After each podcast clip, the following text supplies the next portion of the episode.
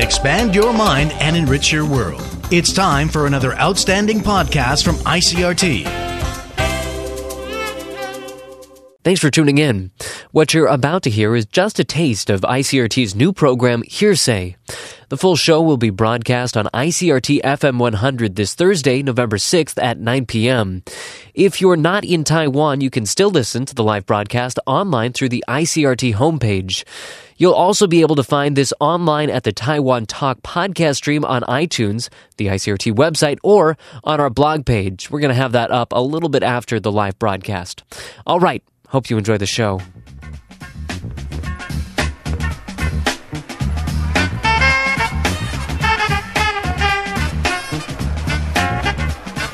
From ICRT, this is Hearsay, a show that features spoken word performances from right here in Taiwan. I'm Keith Menconi, and in this hour, we'll be featuring some of the stories told at May's Taipei Story Slam event. During the event, storytellers were asked to prepare a seven minute story based on the night's theme, On Thin Ice. All of the storytellers were told their story had to be true, it had to be from personal experience, and had to be told from memory, so no scripts allowed. On today's show, we're going to hear about politics in Taiwan's Foreign Correspondents Club, dealing with Taiwan's legal system with less than perfect Mandarin, and a life or death situation in a vegetarian cooking class. But first up, we're going to hear a story from Colin Norman about dealing with a nightmare student at an international school in Shanghai. Sticking with the theme on thin ice, we asked all of our speakers to tell us how they keep cool. Colin told us he'd like to know that himself. Here he is, live at Taipei Story Slam. So there I was in the classroom, and I'm slowly turning my body because I hear a commotion. Now, fourth graded commotion generally isn't too bad of a thing. And so, just out of the corner of my eye, I managed to catch the troublemaker of the class, the nightmare, the one that makes every class painful. And I watch him push a backpack up to the window, the open window, because it's Shanghai and hot. He pushes the backpack to the window, steps up on it, and puts one leg out the window. But let me back up. This school, this job, this city was everything I didn't want in my life. Shanghai, the people were horrible. They could not line up. They pushed, they spit. And unless you were family or had Guanxi, you were nothing. And I didn't live in nice Shanghai. I didn't live in Pudong with the beautiful buildings. No, I lived in the south of Shanghai, where all the peasants came in on the trains to set up shop. I have seen people poo on every corner of the street. And here I was in China living the dream. Um, the rosy colored glasses lasted about six weeks, and it was an exciting six weeks. And then the glasses came away, and I was miserable. But I was going to make the best of it. Now, let me tell you a little bit about this school. Now, this was an international school, but not actually an international school. They said they were an international school, and they required the kids to have one of the parents to have an international passport but no one actually certified them as an international school. This was the sort of school where the police would show up once a month and come and smoke cigars in the hallways looking at the kids and then leave with paper bags of money. This was the kind of school where they would yell at us to do more colorful activities with the kids when the parents were coming, but then the rest of the year we couldn't get colored paper. This was the kind of school that when the laminator stopped working, the foreigners were plotting to take down the school by spending their budget repairing the laminator. They hated us. They hated everything about us. They hated us being there, but they knew by having us there, they could charge all they wanted. This was the school. Now, let's talk about the parents. Usually, that first day of school is really fun, the day where you get to go, hey kids, what do your parents do? Oh, you're noodle seller. That's fantastic. And what are you? An engineer. Wow. No. Hey, kids, what do your parents do? Boss. Cool. Boss? Great. Yeah. Boss. Boss. Okay. Are anyone's parents not a boss? Wow. Okay, uh, my lesson plan's used up. I got nothing. Okay, how about moms? What do your moms do? Shopping? Okay. Shopping.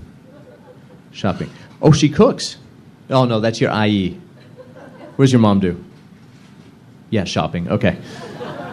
So these are the parents of the school. To give you an idea of what these parents are like, um, one of the kids came to my office to beg me to help him get a good grade because his dad promised he'd come back from Fujian and spend the summer with him, but only if he got all A's.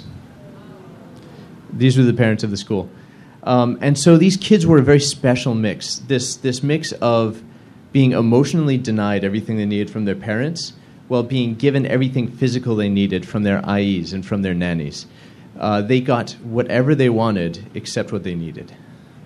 And so this was the situation we were in in a school that hated us with kids that got whatever they wanted but were so emotionally destroyed that they were incredibly difficult to deal with.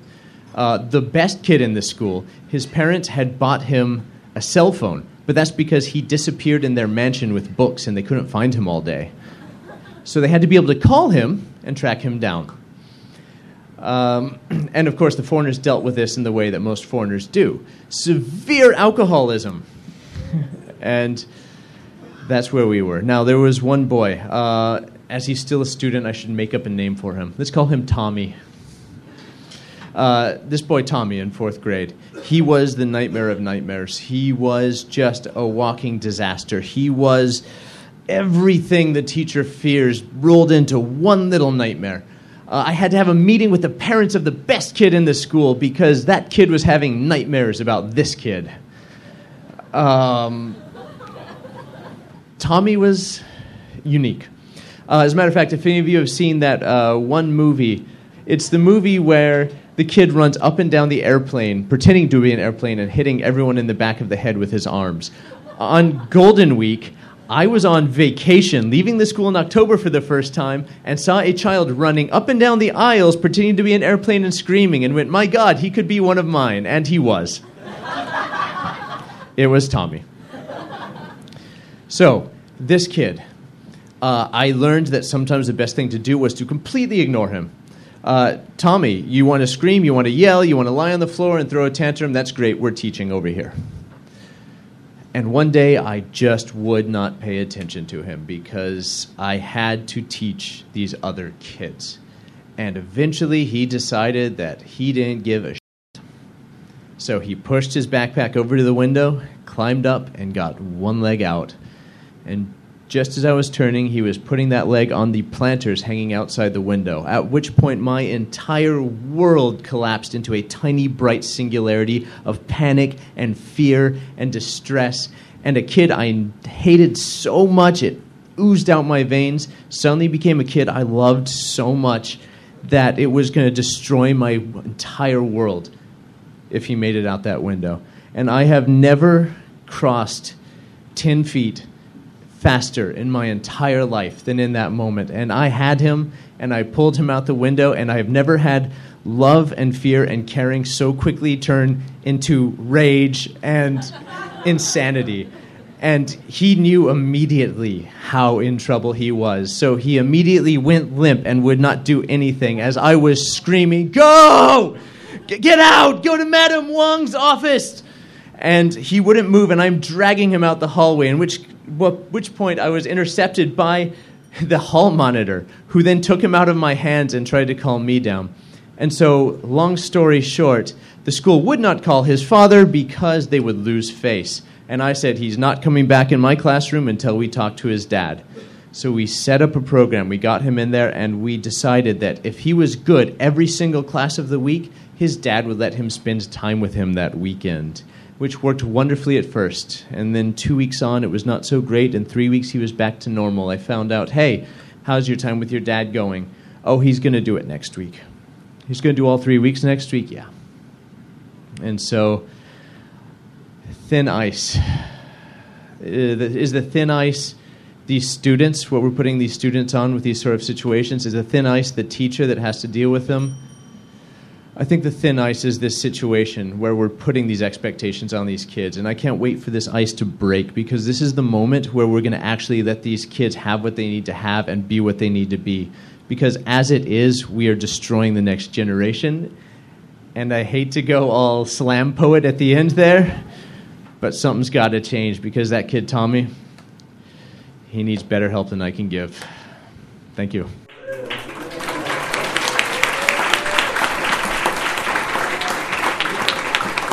That was Colin Norman. He's an English teacher who does some acting and improv on the side as well. In the end, Colin left Shanghai after about a year living there and came to Taiwan, where he's been teaching English for around four years now. Since the theme of the night was on thin ice, I asked him, living in Taiwan, what situation makes him feel like he's on thin ice? Anytime I have to talk to parents, especially if the parents speak about 20 words of English, but they still want to show off that they can. And all of a sudden you get these situations where they go, oh, uh, Tommy is good. And you try and reassure them. You say oh yeah yeah he's doing great. And they don't believe you. They they're sure that their kid is not trying hard enough. So he's really? Really?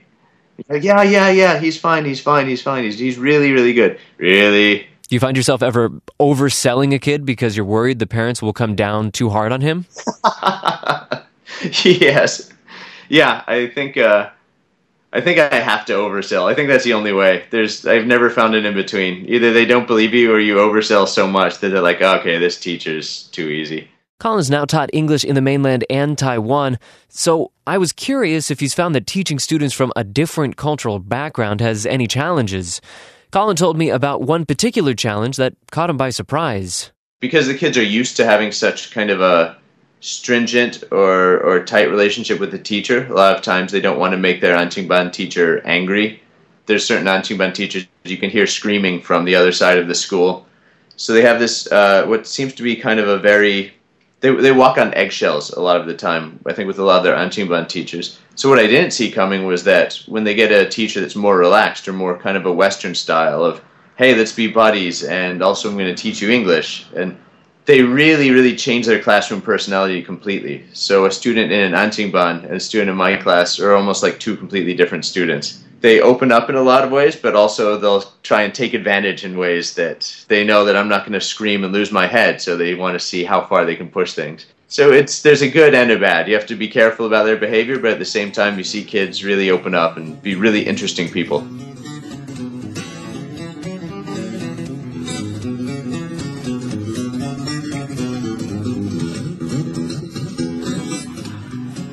Okay, so that was just a sample, only about a quarter of the whole show.